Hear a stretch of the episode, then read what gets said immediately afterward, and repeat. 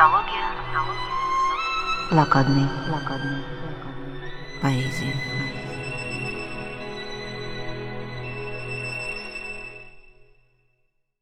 Добрый день. Сегодня я продолжу рассказывать о своих мыслях, если угодно, встречах с поэзией блокадного города. Как я уже говорила в прошлых лекциях, этот мир кажется мне огромным и очень сложным. И это, наверное, главное, что, к сожалению, ускользнуло от понимания читателей. Неважно, по чьей вине, вообще не вине, не о вине здесь идет речь. Я все же склонна думать, что виновата в этом та самая власть, которая годами затмевала и замалчивала то, что произошло в блокадном городе, в частности, тот огромный мир реакции, культурной реакции на блокадное бедствие, который развернулся. Мир, который состоял из работы самых разных авторов, писателей, художников, композиторов, которым приходилось выбирать. И я постоянно использую этот термин Лидии Яковлевны Гинзбург, моего главного навигатора во тьме, в сумерках блокадного мира, это термин непечатабельный. Писать ли то, что заведомо может быть напечатано, хотя заметим, что не всегда это стремление напечататься совпадало с реальностью. Тут, например, есть э, любопытный случай сценария Всеволода Вишневского, который писал для первого документального большого фильма, и в итоге его сценарий не был принят. То, что мы знаем как фильм Романа Кармена «Ленинград в борьбе», это совсем другое, совсем другая история. Но вообще вот это стремление быть напечатанным, опубликованным, публичным блокадным автором, оно, конечно, определяло и форму, и содержание. Если же ты выбирал, что ты заведомо заранее пишешь в стол, это давало тебе свободу и отбирало у тебя читателя. Это, конечно, дьявольский контракт своего рода. Вот, но истинная сегодняшняя, понимаемая нами наконец-то сегодня, сложность ситуации заключалась в том, что многим из этих авторов хотелось и того, и того, что очень мы можем понять, вполне человечное, да? И быть опубликованными, и при этом оставаться честными вот этот конфликт, вполне душераздирающий, замечательно отражен в дневниках Бергольц, которая просто, ну вот как на дыбе разрывалась между этими стремлениями, импульсами, правды и славы. А, но она совсем не одна была в городе такая. И здесь ситуацию можно увидеть как более сложную, потому что не только о славе шла речь, собственно, речь шла о жизни, да, о биологическом, физиологическом выживании. И работа на публикацию, то есть на пропаганду в городе, давала блокаднику, горожанину, шанс на этот самый паек, на рабочую карточку, от которой, конечно, и зависела блокадная жизнь. Поэтому мы можем сказать, что удивительное количество людей, которые до блокады делали все возможное, чтобы не сотрудничать с режимом, сотрудничать с режимом минимально, в блокадном аду были вынуждены идти на компромиссы, идти на это сотрудничество. И, собственно, та же самая Лидия Яковлевна Гинзбург, автор фантастического дневника воспоминания, рассуждения о блокаде, да, она писала свои статьи и тоже сотрудничала на радио, как и Шварц, как и иногда и Каверин, как и многие-многие другие. Сегодня я хотела бы, поскольку э, наша рубрика, наш формат — это разговор об одном произведении, и стремление, чтобы это одно произведение как бы становилось такой призмой, через которую нам немножко виднеется автор, его судьба, его обстоятельства. Поговорить о Николае Тихонове и вообще ввести в наши лекции, в наши беседы проблему официальное и неофициальное блокадное письмо, цензура, и ввести авторов, про которых, занимаясь большой блокадной литературой, большой поэзией, за исключением, пожалуй, Бергольц, сейчас говорят реже. Это, конечно, Тихонов, это Инбер, это Вера Китлинская, это тот же Всеволод Вишневский, но и многие другие. Да, они жили в городе, они страдали, они боялись, они голодали, они писали. Конечно, не так, как Гор, не так, как Зальцман, не так, как Грандиевская. Это был несколько другой уровень письма, другая задача письма. Но все-таки интересно смотреть на мир блокадной литературы в его целостности. Во время блокады Тихонов написал много прозы. И мне кажется, блокадная его проза гораздо интереснее его блокадной поэзии. Хотя именно поэзия принесла ему ту самую славу. И, собственно, сталинскую премию. Из блокадников именно он получил сталинскую премию, столь вожделенную, дающую всяческие блага и привилегии. И вот в своих блокадных заметках, очерках, записках Тихонов пишет, например, такое. «Ленинградец давно не навещал свои квартиры, но, вспомнив про одну любимую книгу, решил пробраться в дом и отыскать ее. А вдруг она сохранилась? Когда дом был охвачен пламенем, пожарные щедро лили воду на огонь, и в поисках книги ленинградец ступал теперь по толстому слою прозрачного льда, покрывшего старинный разноцветный паркет. В шкафах книги не было. И вдруг он увидел ее. Она лежала на паркете, и можно было прочитать каждое слово на раскрытой странице сквозь толстый прозрачный лед. Книга жила, но читать ее можно было только через эту холодную голубую преграду. Это походило на сказку. Меня сильно изумили эти строки, не только своей именно что фантастической, почти чрезмерной красотой, красивостью, но мне кажется, это также мощная метафора для понимания Николая Тихонова как явления советской литературы – и для понимания Николая Тихонова как явления блокадной литературы. Такое чувство, что через его тексты все время что-то просвечивает, какой-то второй смысл, второе намерение. А, напомню вкратце, хотя, полагаю, многие слушатели знают, начало литературного пути Николая Тихонова в 20-х – это была огромная удача литературная, огромный успех. А совсем юным он начинал еще как продолжение убитого и вскоре запрещенного поэта Николая Гумилева.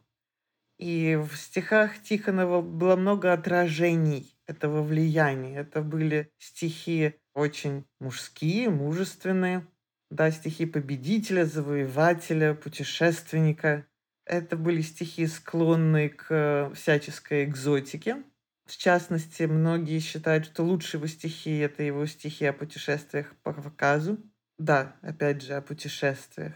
И это стихи, связанные, как у Гумилева это много, с военными стремлениями и мечтами. Да, это воинственная лирика. Вот. Но 30-е с их впечатлениями не остались, не прошли для Тихонова незамеченными. Они его покалечили, как и многих-многих тех, кто смог пережить, кто смог быть незадавленным насмерть террором. И постепенно Тихонов превращается в образцового советского не столько писателя, сколько функционера. И поэтому от него ожидается, и желание, это ожидание это вполне было удовлетворено, образцовые советские блокадные стихи. Собственно, этим стихотворением, поэмой, которое принесло Тихонову блокадный, да, если можно так сказать, комфорт и полное одобрение властей, была его поэма «Киров с нами» о том, как в блокадный Ленинград, в грозовой черный час, приходит его еще недавно любимый руководитель, лидер Сергей Киров, а чья таинственная смерть обернулась для города такой трагедией. Да? Именно после 1934 года из города были вычищены остатки вредоносных элементов всяческих. Ну и, в частности, интеллигенции очень досталось. Вот, при этом самому Тихонову тоже очень могло бы достаться. Против него фальсифицировалось, собиралось дело, в результате которого, по страшной иронии, если вообще здесь можно говорить о иронии, в ходе этого дела был посажен, например, Заболоцкий. Вот, а Тихонов уцелел в этих жерновах, но при этом и не уцелел, потому что вместо звенящих, твердых, ослепительных стихов он стал писать вот такие стихи. «Домов затемненных громады в зловещем подобии сна, в железных ночах Ленинграда осадной поры тишина, но тишь разрывается воем, сирены зовут на посты, и бомбы свистят над Невою, огнем обжигая мосты. Под грохот полночных снарядов, в полночный воздушный налет в железных ночах Ленинграда по городу Киров идет. В шинели армейской, походной, как будто полков впереди идет он тем шагом свободным, каким он в сражениях ходил. Звезда на фуражке олеет, горит его взор огневой, идет ленинградцев, жалея, гордясь их красой боевой. Вот. В каком-то смысле мы можем сказать, что все в этом стихотворении не есть только воображение, а, собственно, ложь. Да? Ну, вообще писать о Кирове в 1941 году стихи такого бодрого маршевого восхваления после того, как сам Киров был убит и его именем были уничтожены лучшие из лучших, это все-таки исторически не вполне деликатно. Вот так вот. Но также боевая краса ленинградцев э, в 1941-1942 году это тоже не совсем деликатная формула. Опять же, речь идет о сотнях тысяч умирающих от голода. И никакой боевой красы в этом не было. Было невероятное мужество все-таки Ахматова. И здесь оказалось каком-то смысле, главном, последнем смысле, точна мужество, страдание, беспомощность, отчаяние, но и невероятные человеческие качества тоже, как мы знаем, как мы читаем в дневниках и прочее, и прочее. Вот. А при этом э, задачей Тихонова является превратить город в образцовый, да, в образцовое военное поселение – абсолютно доступная, прозрачная для взгляда власти. Киров здесь выступает именно как этой власти бессмертный представитель, такой Кощей Бессмертный. А, при том, что, опять же, я не буду здесь долго рассказывать, об этом написали замечательные историки, и все еще замечательные историки этим занимаются, и Яров, и Ломагин, и многие, что власть в Ленинграде в общем-то, ситуации, по крайней мере, в 41-м, начале 42-го года справлялась плохо. И это очень много, очень дорого стоило тем, кто этой власти был предан, подвержен а, горожанам. Вот, так что стихи, восхваляющие власть, а, если ты почитаешь хотя бы опубликованные порции дневника Ольги Фрейденберг, и Бергольц, и Гинзбург, и Шапорину, и многих-многих других дневники опубликованные, Островскую, то там мы читаем, как именно горожане воспринимали действия властей и свои разочарования. Вот. Но Тихонову для того, чтобы самому оставаться во власти, а он был одним из руководителей писательской организации, он сам был постоянно вхож в Смольный, а ему, конечно, было необходимо писать о власти вот такие стихи. При том, что в прозе все гораздо сложнее, как я уже сказала, больше оттенков, не то чтобы намеков, я бы сказала скорее проговорок, Невский проспект. Сколько воспоминаний, я цитирую Тихонова, связано с этой легендарной магистралью. Сколько ее описаний найдете вы в литературе. По Невскому шли полки ленинградского ополчения летом 41 года. Во время блокадной первой зимы вмерзшие в снег трамваи, автомобили, троллейбусы стояли как мрачные символы остановившейся мирной жизни. Ни обстрелы, ни бомбежки не могли обезобразить неприходящую красоту города. А одним из отличительных качеств того, что Тихонову было разрешено, того, что он сам себе позволил, и ему было разрешено делать э, в блокадной печати, а он, в частности, делал много блокадной журналистики. Вот это исключительное качество, это его преданность облику города. Из официальных авторов почти никто, так как он, не пишет о своем чувстве к Ленинграду, который он помнил и в его предыдущих да, явлениях, он помнил его Петроградом. И то, как он пишет о городе, не только о Кирове, не только о Сталине, не только о мощи оружия, а об этом городе, который стоит и будет стоять, и был, и есть, и будет. И он понимает, что облик города для жителей этого города, он живителен. Он и есть своего рода правда. Вот правда Тихонова блокадная, как мне кажется, как мне хотелось бы думать, она в облике города. Вот такая проза. Над Ленинградом торжественная прелесть белых ночей. Всюду странный голубовато-зеленый свет. Глаз видит на целые километры сразу ряды прозрачно легких зданий и дымную волну зеленых садов. Кажется, что природа снова предоставлена самой себе. Нигде не видно человека. Все тихо, все пустынно. Кажущаяся тишина, кажущаяся пустынность. Вы скользите по глади такого же сияющего залива, и вдруг все меняется зловещим, растущим темпом – это налет на Ленинград. Пространство столь тихо и пустынно исчезло. Начинается зрелище грандиозное и мрачное. Вот к разговору о зрелище для меня какой-то особой пронзительной нотой, частью размышлений о Тихонове и вообще о проблеме двойственности блокадного изображения стал момент, когда я увидела открытки. Я в последнее время много занимаюсь именно открытками, опубликованными в блокадном городе, которых были сотни и сотни. Вот что совершенно удивительно, да? Вот. И есть цикл серии открыток, выполненная художником Морозовым по прозе Тихонова. Это как бы иллюстрации.